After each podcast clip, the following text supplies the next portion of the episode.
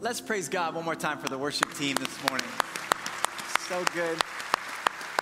We are so glad that you're here today. Let me introduce my good friend, Pastor Nick Brannon, who's our youth team leader. I'm so excited to be here with you this morning. And I'm so excited to introduce my friend, Justin Stofa. He leads our Power Life ministry. He is the Power Life junior high minister here at Hope.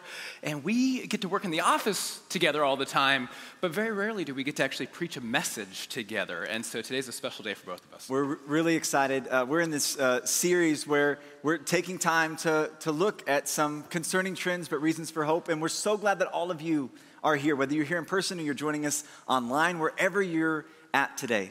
We believe that God has led us here today, and He's got a word for us today, even in this new sermon series. And in this, this series, we're talking, well, if you're here last week, uh, we talked about how, oh, wow, uh, the stats say that churches are just in massive decline, but we saw there were so many reasons for hope. And uh, so if you missed that, I encourage you, get on our YouTube channel, check that out. It was a great message from Pastor Mike and Pastor Ben.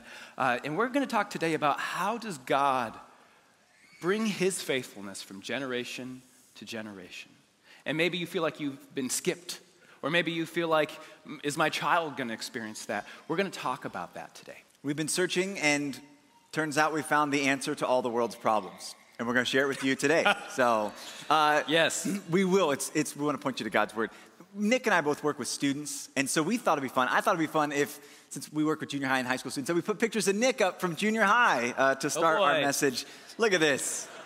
Look at that. All right.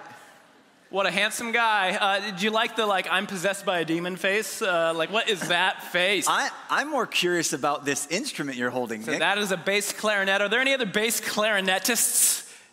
Didn't think so. Wow. Didn't think no, so. there's somebody. Wait, there's one. There's one. Like okay, uh, I miss where you are, but come find me later. We can be lame together. It'll I be bet great. you were a legend in middle school, baby. You know, that's, there, that's, one word for it. Let's see him in high school, though. Okay. Yeah. yeah. I, dramatic. I wish, I wish I could have been there when the photographer's like, "Now let's try one behind the head." All right, mm-hmm. let's just. Yep. Yep. You look great. Well, look it's, it's, not fair just to put my pictures up, so I think we should get some of Justin here. Okay. Look at that. Okay. Don't be jealous because I was a fashion icon in the late 90s. Um, What's this CD you have over here? So CDs, kids, are things you had to buy at a store. they're and they're old. But I got on my 13th birthday. Now that's what I call music, volume three. That was What's up? Uh, this picture on the end is right before my first ever junior high dance. So you can see how that was going to go. Yes. Um, so that's yep. basically what I looked like the whole night, just kind of standing there. Uh, what about so, in high school? Oh, good. There's more. And uh, uh okay, uh, that, that's your truck? Yeah, old blue. Old Ready blue. Ready to drive to school. Look at that smile. Can we? Yeah, there we okay. go. Let's I don't know if in. that was necessary. Yeah. Um, so, okay, that's. That was too close. Yeah, what do you uh, call that? You called that your uh, Lloyd Christmas haircut? Yeah, I said that last yep. night. Uh, that was some. Okay, you can put it down. Uh, the good news is things change, okay? We don't always uh, live in the same world uh, that we lived in a while ago. And so t- today we want to talk about that. Yes. How the world is changing, but our God is the same. And so what we're going to do, Nick and I have two things that we want to tell you. I'm going to start, and then he's going to finish. So everybody say two things. Two things. The first thing is we're going to reflect. So Nick's going to have a seat, then he'll come back up and he's going to tell you the second thing. So the first thing is reflect. Everybody say reflect. Have you ever uh, showed up at church? Maybe this is you today, and you say, you know what? I need a word from God today. Because the situation I find myself in, I'm not quite sure what's ahead. And so, God, I'm looking for you to speak into my life. Here's some good news. If we reflect, if, if you want to know what God's about to say, all you got to do is look at what He's already said. And so, we're going to do that today. If you're saying, you know what, I need God to do something. The way that my life is going, the situation I find myself in, I, I need Him to do a miracle. If you want to know what God's about to do in your life, all you got to do is look at what He's already done. Because God is faithful. He's the same yesterday, today, and forever. And so, one of the ways that we can reflect is we can look at pictures and we can tell stories. And so, I want to start by showing you a few pictures. These are uh, pictures of, of the four of my kids. Uh, who are here, and this is the time when they got baptized. They're actually sitting over here uh, today, three of the four. Jameson's in the nursery uh, for your sake, so he's not screaming uh, the whole time. And if they scream, that's great. Uh, but Ivory, Charlton, Willow, and Jameson, they've all been baptized here. Because God is faithful. My wife, Brenna, and I, we, we want our kids to know their Creator. And so we, we bring them to the baptismal font with faith, not about our faith, but about what God's doing. And so we have them baptized, and, and we believe here at, at, Hope and as the Lutheran denomination that, that God shows up no matter how old you are, even if you're a baby in the waters of baptism, because it's not about your faithfulness to Him, it's about His faithfulness to you. And then as you grow older, we give you an opportunity to confirm your faith, to affirm your baptism. That's confirmation. When I get to lead every Wednesday night with junior high students, is this process of saying, You were baptized, you received this gift of grace, what are you going to do with it? And so they, they say, I believe in Jesus Christ, I'm confirming my faith. And a picture's worth a thousand words, so I want to show you. Maybe you notice that each one of the kids is wearing the same baptismal gown. I want to tell you a story about this baptismal gown because I think it helps illustrate this point I'm trying to make. This is a woman named Sarah Breen. And in the year 1912, over 100 years ago, she made this baptismal gown. She had went to the general store and bought some lovely fabric that was going to be used for a blouse. But then she had a little boy named John. And she wanted him to know his creator. And so she took him faithfully to the waters of baptism. And he wore this beautiful gown that, that must have taken time and energy. I mean, who makes gowns? Not everybody. Some of you have that gift. God bless you. But she spent time because she knew this was such a sacred and holy encounter that her child would have with God. And this picture is not her with John, but with one of her grandbabies. You see, it wasn't just her son, but then his kids started to be baptized in this gown. Maybe if you're a grandparent, you can relate and say, Oh, how blessed are my eyes to see what I get to see. Her grandchildren wearing this. Well, little John, he grew up to be Grandpa John. This is Sarah's little boy, John Breen, and now he's holding his granddaughter. Generational faith. And, and his little granddaughter, well, she grew up, and, and now she's holding, in fact, she's sitting right over there. That's my wife, Brenna. She, she was baptized as a baby. Now she's holding our little girl. This is Willow. Willow Breen is her middle name. And she's being baptized. And it's this, this beautiful illustration of how God's faithfulness continues for every generation. Not perfectly, but how He shows up. And this garment is fragile, sort of like our faith. It's over 100 years old. It's seen a lot in this world. A lot has happened in this world. Yet God is faithful. And so I show you these pictures not to say that, oh, if, if grandma's faithful and she makes a gown, and then maybe mom and dad will be, and then maybe it's beautiful, but I want to point you to a deeper truth. I want to go to our scripture verse because knowing the Creator brings value to the creation. This isn't our scripture verse, this is the point I want to make. The, knowing the Creator brings value to the creation. That's true for the gown, but more than teaching our kids about this gown, we want to teach them about this God this God who loves us, who is faithful. Because when we know the Creator, our Heavenly Father, well, all of a sudden, all the creation around us, it, it's got a new value and a new purpose in our life. That's true for our family. It's true for the people that we work with, the people that we live around, the people that we don't quite understand, the dysfunctional people, the people that we misinterpret. You see, when we know the Creator, it brings value to the creation no matter who it is. So I want to I want to dive into this scripture verse because it's not about our faithfulness to him, it's about his faithfulness to each generation. Everybody say his faithfulness. It's about God's faithfulness. This is from Psalm 100. I love the Bible. The Bible is so beautifully written. The, the Psalms, if you know, most are written by David. You know, David and Goliath, King David. There's even sometimes a title, like Psalm 101, the next one says, A Psalm of David. This psalm, Psalm 100, our text for today, it says, a psalm of thanksgiving. We don't know if David wrote this, but we know whoever did write it would have known David, would have known God's story. You say, well, of course, if I was David, the little shepherd boy who killed the giant, I would write that he is faithful. It's God's faithfulness to us. That'd be an easy story to write. But here's why I love the Bible. Just three more words. Let me just highlight it here. To each generation. David's saying, Oh, yeah, he's been faithful to me but don't you forget, he's been faithful to each generation before me as well. And so today, as we reflect, I want to recall these stories because I think you'll discover that God has been faithful to each generation in ways that are surprising. And also in ways that are right in line with how God operates. And so each generation, maybe you've heard of Abraham and Isaac and Jacob. And God says, I'm gonna, I'm gonna make a nation through this family. And, eventually, these, this family finds themselves in Egypt. They're, they're enslaved. But God raises up a leader named Moses.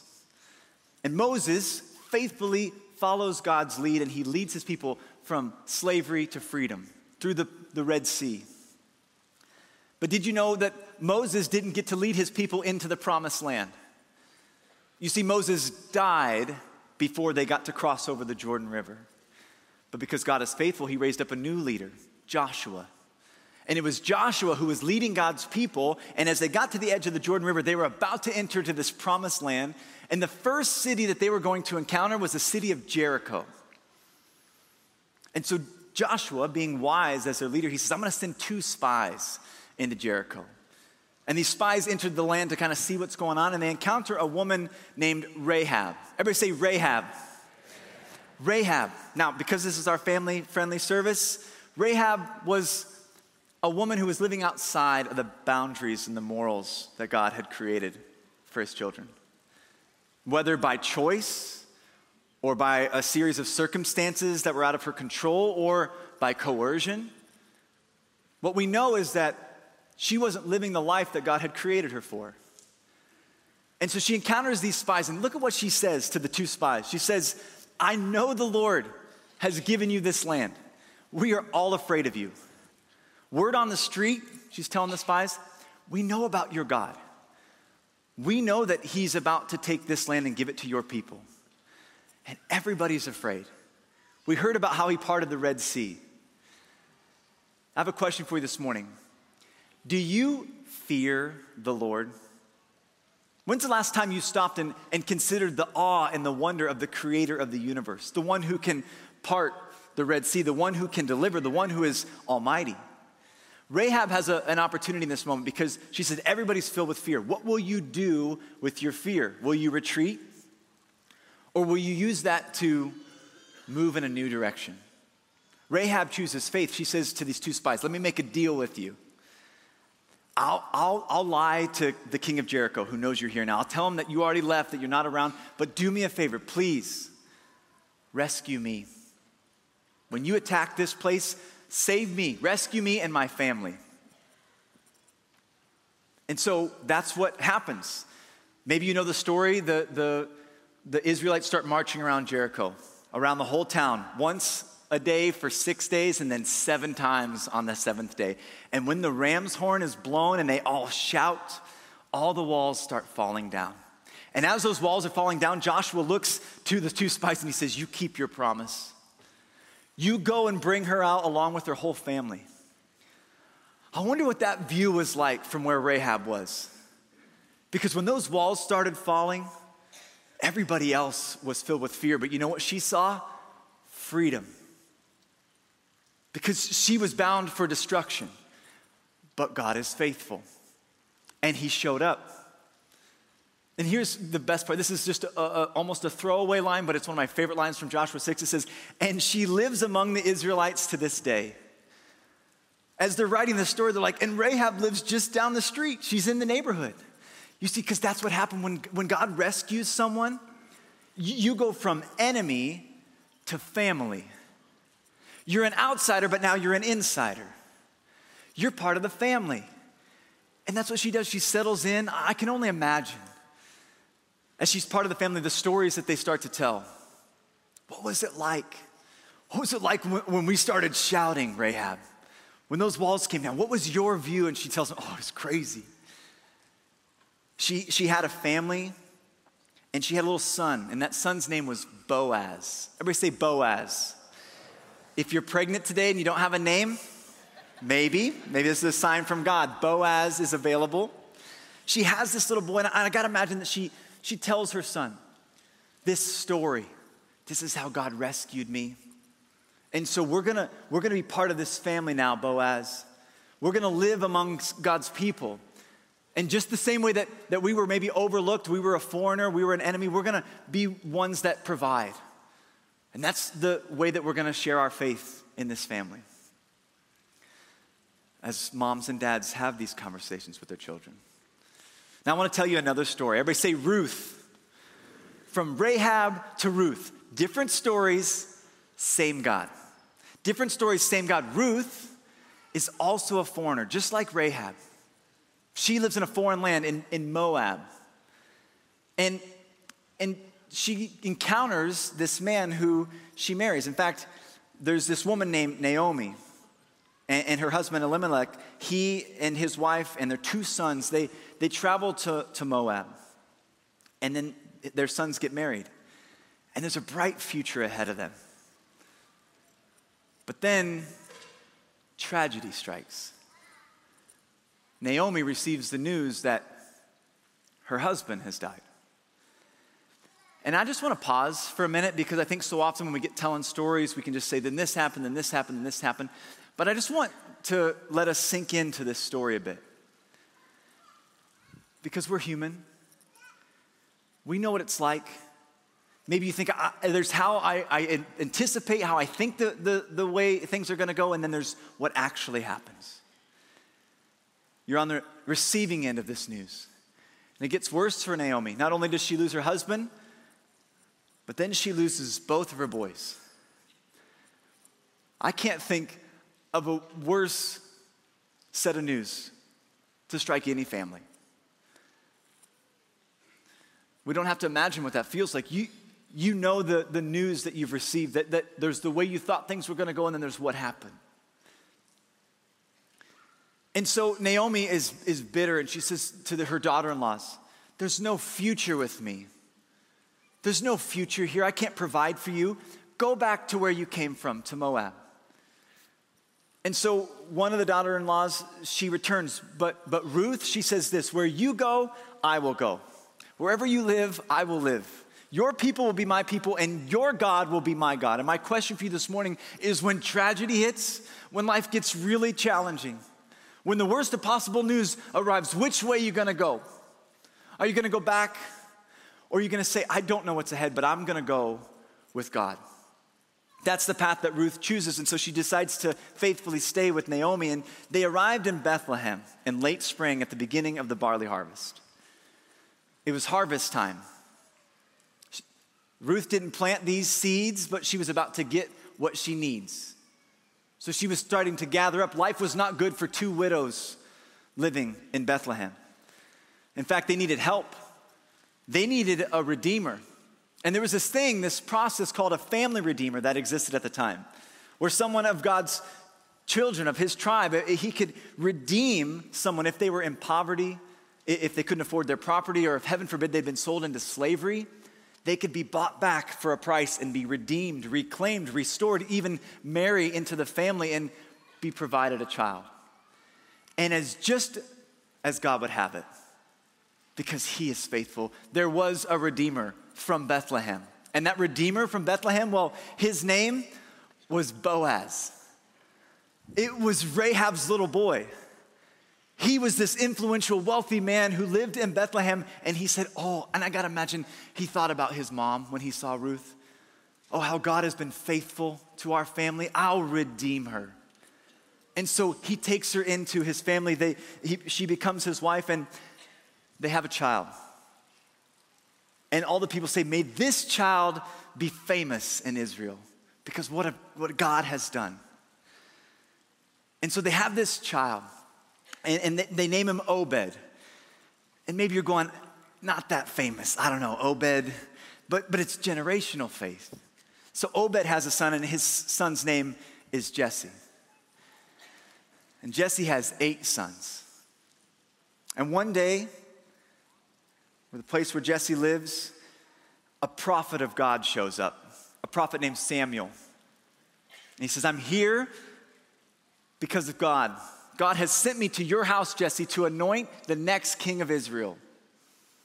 And he says, okay, so, so he lines up his sons, oldest to youngest, and he starts with the oldest. And, and the Bible says these are striking young men, handsome and strong, beautiful eyes, kind of like this, okay? Kidding. And he looks at the first son and he goes, okay, God, is this it? And he goes, no, it's not him. He looks the part, but but on the outside, he may look the part, but God sees the heart. He says, okay, we'll go to the next son. It's not him either. The next one, the next one, he gets through the first seven sons. He goes, It's not any of these. Do you have any other sons? Jesse goes, Well, there's a little shepherd boy out in the field. Go get him. So he brings his son named David. And he anoints him. He says, You're going to be the king of Israel. I want to make sure you don't miss this. Let's, this is from Matthew chapter 1. It says, From Rahab to Ruth to King David. This, this is grandma's story. Grandma Ruth, Grandma Rahab. This is the king's story. He's written all of these pieces together because God is faithful to every generation. So I want to take some time this morning just to, instead of just talking about it, to just create space for us to reflect. To reflect on Rahab's story, to say, what is it that has been leading you down a path of destruction? But God rescued you. What are the broken things in your life where there's so much pain? How has God redeemed you and brought you back into his family, into this royal family? God has anointed you. Who are the people in your life, your, your family, your friends, the, the people in your church family who have pointed you back to God's faithfulness? So this morning, we're just going to spend time. And we're going to sing this song, Goodness of God, which we already sang earlier, but it's good to recall. You don't have to do anything, you can just sit there and remember and soak it in. All my life, God has been faithful.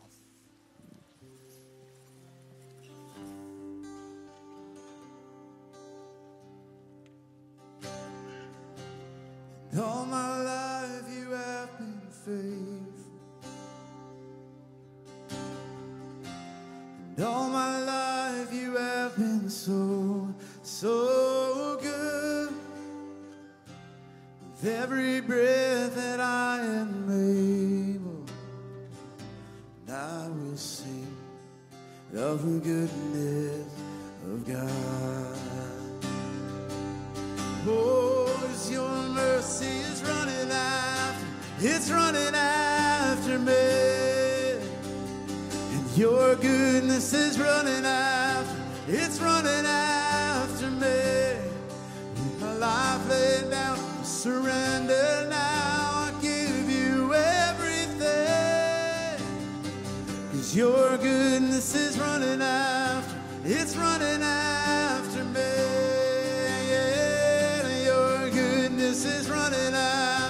it's running after me. Your goodness is running after, it's running after me. With my life laid down, surrender now. I give you everything. Your goodness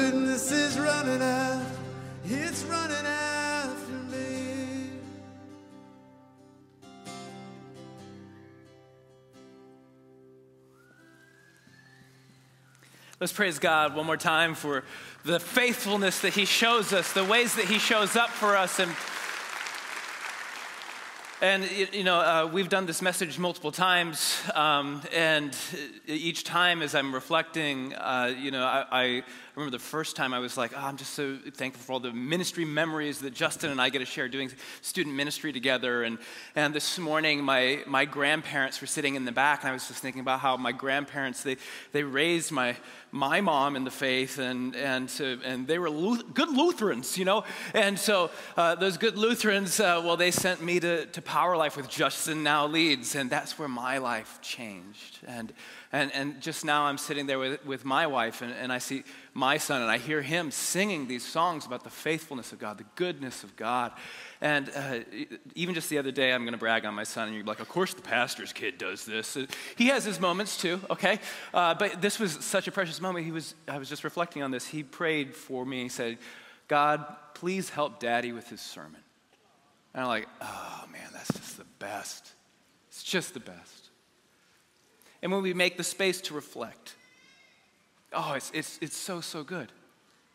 And if we don't have that time, if we don't have that space, then there's so much about our faith that we're going to miss. There's so much about church that isn't going to be joyful. There's so much about worship that isn't going to be joyful. It's important that we have that space to one, reflect. And here's the second thing if you want to experience the goodness of God, you got to reflect.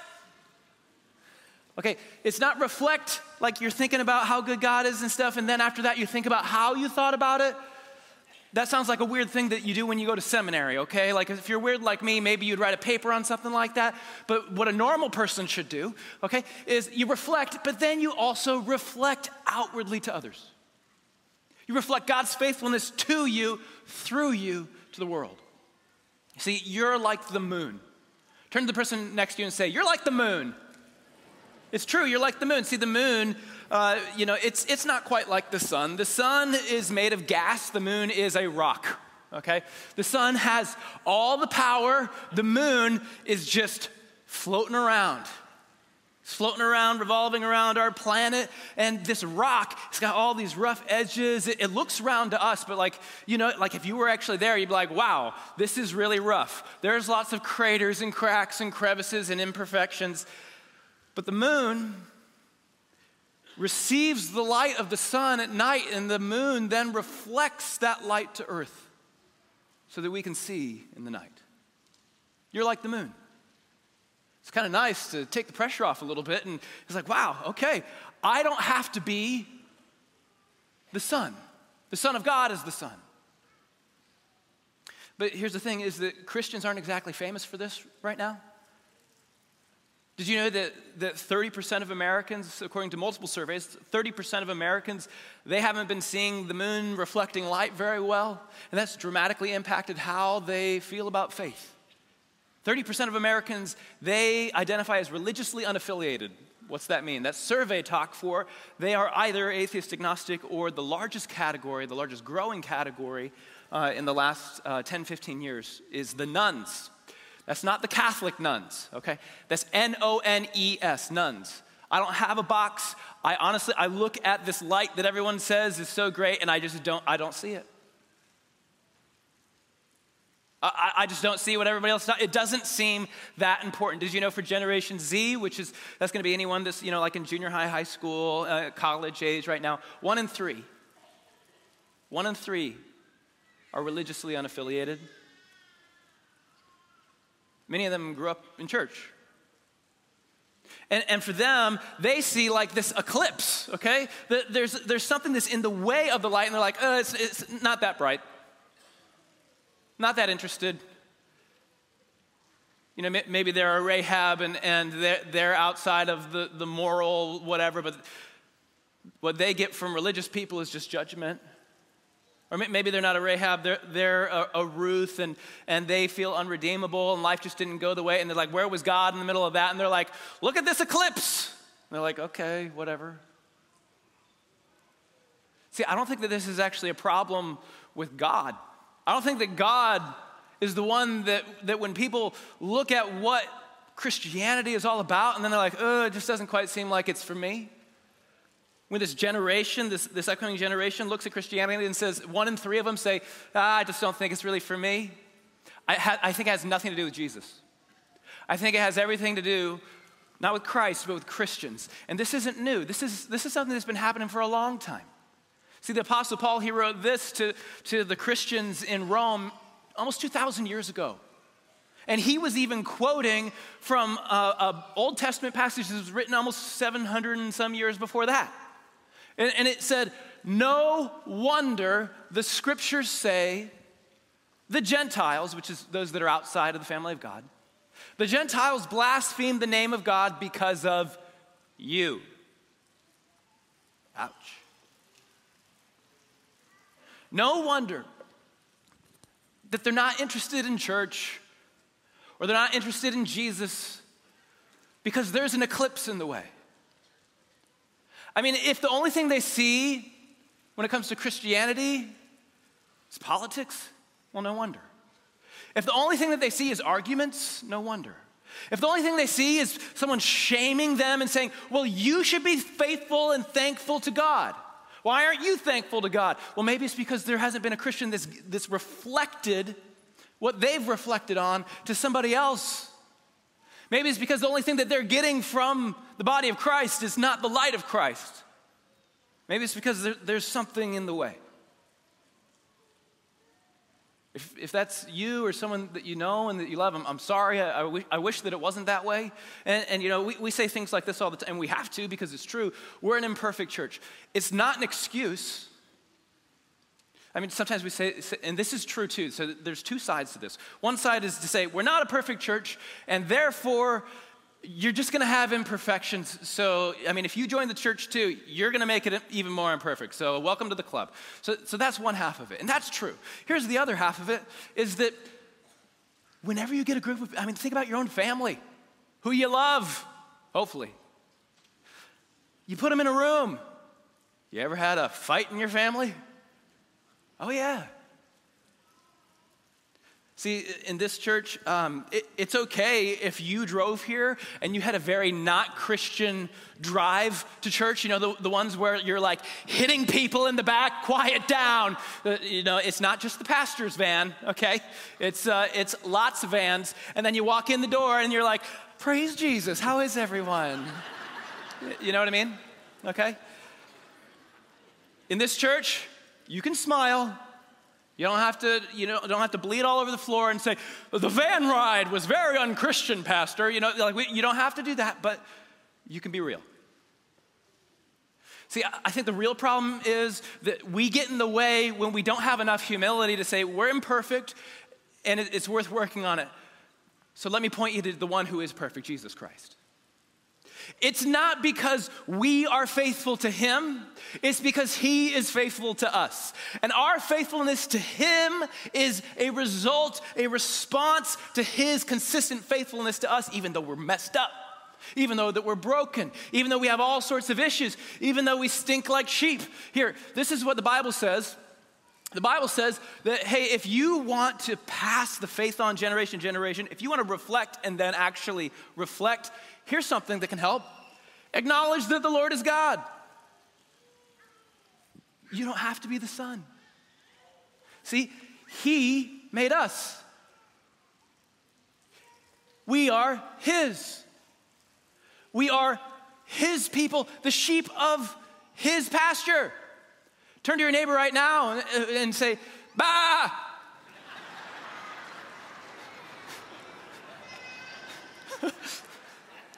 You guys had a lot of fun with that. All right. You're a sheep of his pasture. And you know what's great? When you're a sheep, you don't have to be the shepherd. And if you try to be the shepherd, it's probably not going to go well. In fact, if you try to be the shepherd, it, it's probably going to get in the way, and there's going to be some other sheep that get lost. And maybe that's you. Someone got in the way. Someone who wore the Christian name, but their character reflected nothing of the character of Christ. For that, I'm sorry. I'm going to point you today to where the light actually comes from. See, you're a sheep of his pasture. When, when sheep are being herded by the shepherd, well, Jesus' invitation is to follow him. And when, when one sheep goes, the other sheep see the other sheep and they start going and, and they all go together. So how does how do then do we reflect and then reflect, especially to this next generation where one and three are just like, ah, this isn't for me. Here's some key ingredients that I think that we all can can look at our own lives and say, you know, maybe it would have been different for me if I had that.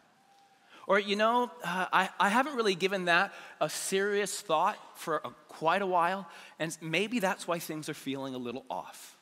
Or maybe that's why my son is struggling to actually get out of bed. You, you know that, I mean, some of you, you're like, you have a teenager, um, but no one here knows it because they like refuse to get out of bed, okay? Again, you can come and we can know about that teenager. It's okay. That just means they're a teenager. But here's the thing here's the thing God's love, it's for people that aren't interested too. And so we don't shame them into feeling that. What we do is we create opportunities for them to experience the light for themselves. We reflect and then we reflect. So here, here's some key ingredients weekly worship. You're already here, so you, you get it, you got it, right? Like weekly worship, this is what we're made for. This is not something that's like, well, that is a lovely extracurricular activity. Not according to your Creator. And when you know the Creator, you value the creation, and you value yourself more. You value your family more, you value God more when you come and you worship weekly. Now, I know as a parent, I want to talk to the parents for a little bit. Um, as a parent, there's a lot of battles that you have to pick, especially if you're, you have a junior high or high school student. A lot of battles that you have to pick in raising a child. And if you are one of those parents that you're, you're like, you see, uh, maybe you have a high school student and they, they it's junior year, because junior year is tough and they have a tough semester and you're like, oh, you know, I, I just, I don't think I'm going to get to play varsity, so I think I want to take a break from football so I can focus on my grades. Oh, and you know they're not going to focus on their grades, they're just trying to quit, right? And so what do you do as a parent? You say, well, you've committed to your team. You know, like, you know, the parent voice where you put your hands on your hips. Well, you know that one? You know what I'm talking about? Every teenager just smiled and nodded, and all the adults were like, I don't know what he's talking about. Well, this is generational gaps, people, okay? Uh, so when that happens, parents, uh, when you say, hey, you need to keep your commitment to your show choir or to, to football or, or to whatever, I, I, I just want to make sure, if you want to reflect and reflect, that you're also helping them keep their commitments to God. First and foremost, because as great as football is, as great as show choir is, as great as all these things are, in fact, keep them in there. That's one of the ways that they can reflect God's light and His love. But if they don't have time to reflect weekly, they'll have a hard time reflecting at show choir. And this is what lasts. So if you're gonna say, no, you need to keep your commitments here, I hope that you'll do the same thing for their faith. I hope you'll do the same thing for once they've completed confirmation. So here's a, a, a reality in the Lutheran church.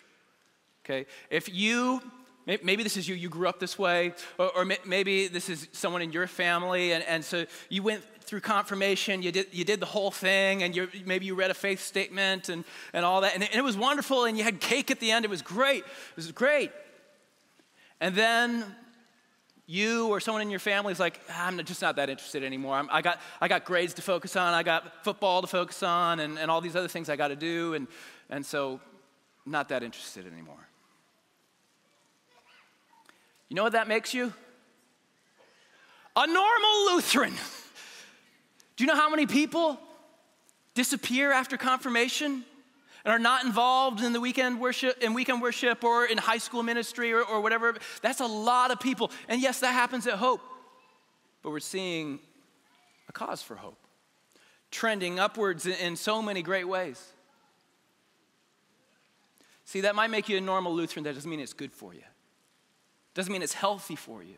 Doesn't mean it's, it's healthy for the thing that's gonna last most. And, and I just wanna encourage you, if that's you, like, you are not gonna get a, well, where have you been? Okay, that, that's not how this church rolls, okay? But I do want to challenge you. In fact, if you're a teenager here and you've kind of disappeared from, from going to Power Life or Ignition, or maybe you went off to college and you're like, oh yeah, there's that Kairos thing where like 1,200 Kairos students showed up uh, a week or two ago. I bet I bet that number two is a big one for you because it, if you're like, I don't want to go, I bet it has nothing to do with Jesus, does it?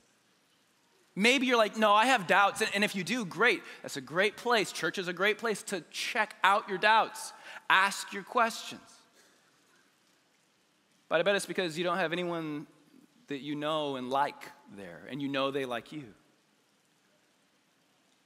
And so maybe your mom makes you go, and so you show up uh, to the first night, and, and instead of actually like making a friend or two that you would want to hang out with outside of time at church, you sit there in the corner on your phone, and you just like, you find where your actual friends, your current friends are, right?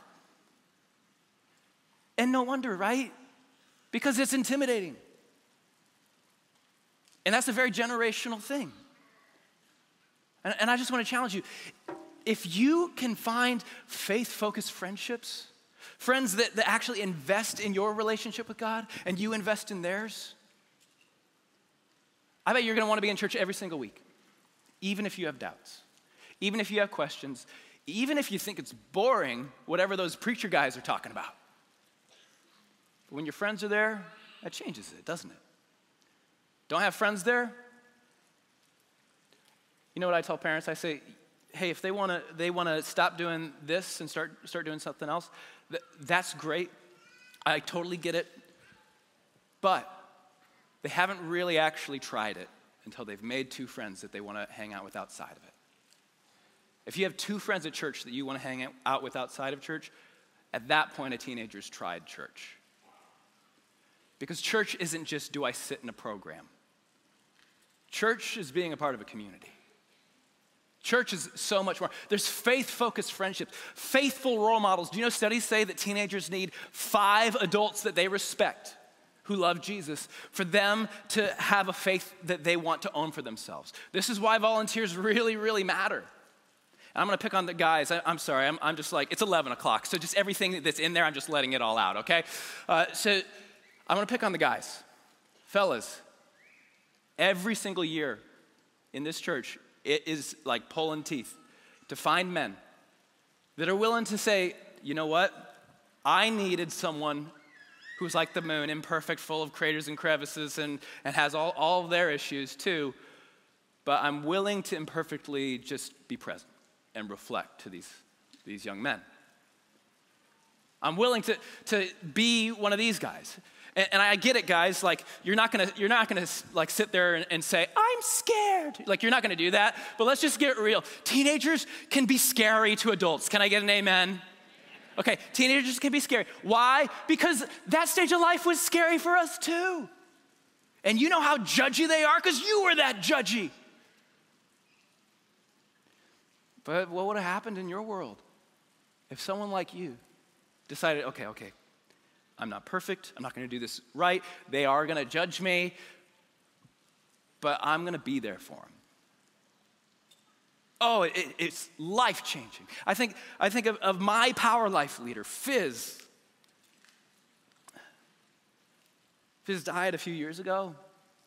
Fizz was, yeah, he's such a character. He, his real name isn't Fizz, but that's what we called him. We called him Fizz, Fizz Robinson. And, and, and he, he passed away a few years ago. He had a massive heart attack, and, and I went to the funeral. I, I saw many of my Power Life boys there. Same, same guys. Because he wasn't perfect, but he was a faithful role model.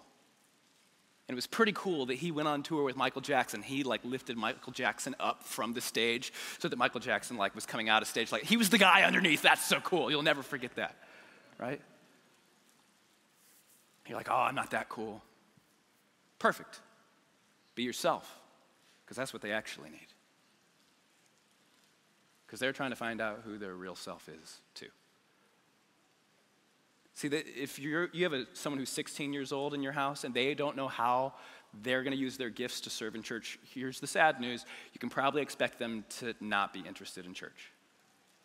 But if they find their reason to serve and they have their friends, you're not going to be able to keep them away because they were made, not because of programs, not because of Power Life and Ignition and Kairos and Revive and all these things for, for, uh, for this generation that exist at this church. It's because of what's at the center of these programs. When they find a way to contribute, when they find ongoing support for, uh, you know, there's generational gaps on things like mental health. It's like, oh, Generation Z, that's all they can talk about is mental health and anxiety. That's because they're stronger than other generations. I'm just gonna say it. Some of you wanted to clap. You can do that. I don't care. I'm just going to say it. We are too scared to admit there's something wrong, and so we don't address it, and we just pass, just like we pass, want to pass the faith on. Did you know we pass on our problems from generation to generation too? You ever had that moment where you're like, oh no, I am my dad? That's exactly what that is and this generation is willing to actually get some support, I think that's stronger than my generation. I think that's stronger than the generations before. There's other advantages that other generations have, and we need to teach them to this generation too. We need each other. That's why we're the church. And so we need these ingredients, and these are just five. And maybe you're here, you're like, oh, I never had that, or I wish I had that, and my faith journey would it would have been different. Maybe it would have. But be careful here. Don't, don't make it all about a program or all about, I just had all the ingredients the right way. No one has the perfect setup. But what we do have is the thing that matters most the cross of Jesus Christ at the center of it all. Here's a picture of, of Justin uh, taking a selfie with, I think that's that might be 300 seventh graders, and then there's the sixth grade service and the eighth grade service as well. There's, there's hundreds and hundreds and hundreds of junior highers that come every single Wednesday. And if you have a junior high in your life and they're not signed up for Power Life, I'm telling you, my life changed in Power Life years ago. And God has been faithful generation to generation. And, and if you don't have a guy like Justin, in your junior higher's life, you're crazy, okay? If you don't have a guy, if you don't have a guy like Justin or the leaders that we see there every week pouring into small groups, or if you're like, maybe I should do that, but I don't feel good enough, you, that's what everyone feels before they do it. And then they realize, oh, God's actually building my faith through these weird, awkward junior highers or through these scary high schoolers. Uh, and, and, so it goes, goes on generation to generation. Junior high, high school, and Ignition, that's where I get to hang out every week. And, and Kairos, did you know there was 1,200 college students that showed up at Iowa State's Campanile for the, the Kairos at the Campanile? It's incredible how, how many college students are seeking, they're not seeking a program. They're seeking the true light, Jesus Christ. Young adults showed up in droves Revive in the city at Cowles Commons in downtown Des Moines, and they saw the weather. They knew it was going to rain. Do you know why they came? Not because of the weather, not because it was comfortable. They came because they knew if they come, they're going to get this. They're going to get the cross. They're going to experience the reflection. They get to reflect so they can reflect. And so we see God breaking trends here around hope. And it's not because of a program or a person or a leader in the program. Those are just sheep. Bah. It's because the light doesn't come from us, it comes from the cross of Jesus Christ. And that is the hope this generation and every generation to come. And so here, here's a, a way to, to think about it. I, I got to grab a few things here. And so I, I found this, this mirror, okay? You're like a mirror. Turn to your neighbor and say, You're like a mirror, okay?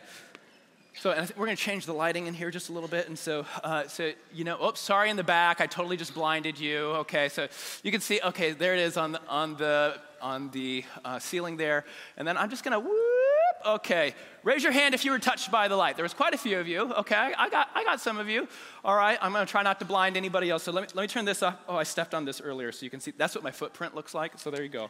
Um, so so that's, that's one thing. And that's great. Wow. We can reflect God's light. It's not about our power, it's the power of Jesus. But here's the thing it's not supposed to just be some spiritual superstars and, and things like that. Really, the church of Jesus Christ, it's much more like a disco ball. This ball would be terrible if you were going to play basketball, but if you want to throw a party, it can change the environment. And it's covered in mirrors. And as the light of God reflects off of us to the world, raise your hand if you've been touched by this light. That's all of us. And it keeps moving and it keeps going. This is what it looks like. This is what the church is meant to be. This, this is who we truly are. We are not meant to just reflect to ourselves and, like, wow, I get some spiritual fuzzies every now and again. We were designed to reflect the light and love of Jesus. And so, my question for you is where are you reflecting it? When's the last time you received it? Because you're one of the mirrors on, on the disco ball of this church. You know what I mean? That's you. And without you, the, the light doesn't shine the way that it's supposed to. Some of you are like, I'm not cool enough. I'm too busy to volunteer, especially to invest in, in another generation. Okay. Well, where are you reflecting your light? See, Jesus even gave us a way to do this to reflect so we can reflect, to receive His grace, because we're not perfect little mirrors, we're broken mirrors, amen? This is an imperfect church, amen? And every single person, well, the reason why we receive the light is because we need put back together. We need help. We need grace. And so Jesus, he, he says on the night that he was betrayed, he, he took bread and he broke it and he gave it to his disciples and said, This is my body. It's given for you. Do this in the remembrance of me. Reflect. Think back on the fact that I gave my body for the forgiveness of your sins. Do this in the remembrance of me, he says. After the meal, he took the cup and he said, This is the cup of the new covenant, the cup in, poured out in my blood. It's for you and it's for all people for the forgiveness of sins. Do this in remembrance of me, reflect. And so as the ushers and the communion servers move into place, I, I just want to give a little instruction for what's going to happen with our last time of reflection before we go out and reflect to the world. In a moment, the ushers will dismiss you row by row, and you can come down, you'll receive a piece of bread into your hands, and you can eat that, and then there'll be uh, in a tray, there'll be a, some dark colored wine or light colored grape juice, and you can select whatever's good for you. And then there's an allergy free station this way if, if that's something that you need. But you might be wondering hey, I, I only saw the clips. I still have lots of questions and stuff, but I really want to see the light. I really want to experience where the real power comes from, the real grace, the real love, the stuff that, that's supposed to be reflected. And I want to be a part of the solution to the problem that exists in American spirituality rather than just blaming the problem and throwing the baby out with the bathwater. Well, guess what? If you want Jesus, He wants you. His grace is for you, His love is for you, His forgiveness is for you. And so you can come in faith, trusting in His faithfulness to you. And so let us pray our table grace, the Lord's Prayer. These words will be on the screen. Our Father, who art in heaven, hallowed be thy name. Thy kingdom come, and thy will be done, on earth as it is in heaven. Give us this day our daily bread, and forgive us our trespasses, as we forgive those who've trespassed against us. And lead us not into temptation, but deliver us from evil. For thine is the kingdom, and the power, and the glory, forever and ever. Amen. All is ready. Come and receive the goodness and faithfulness of God.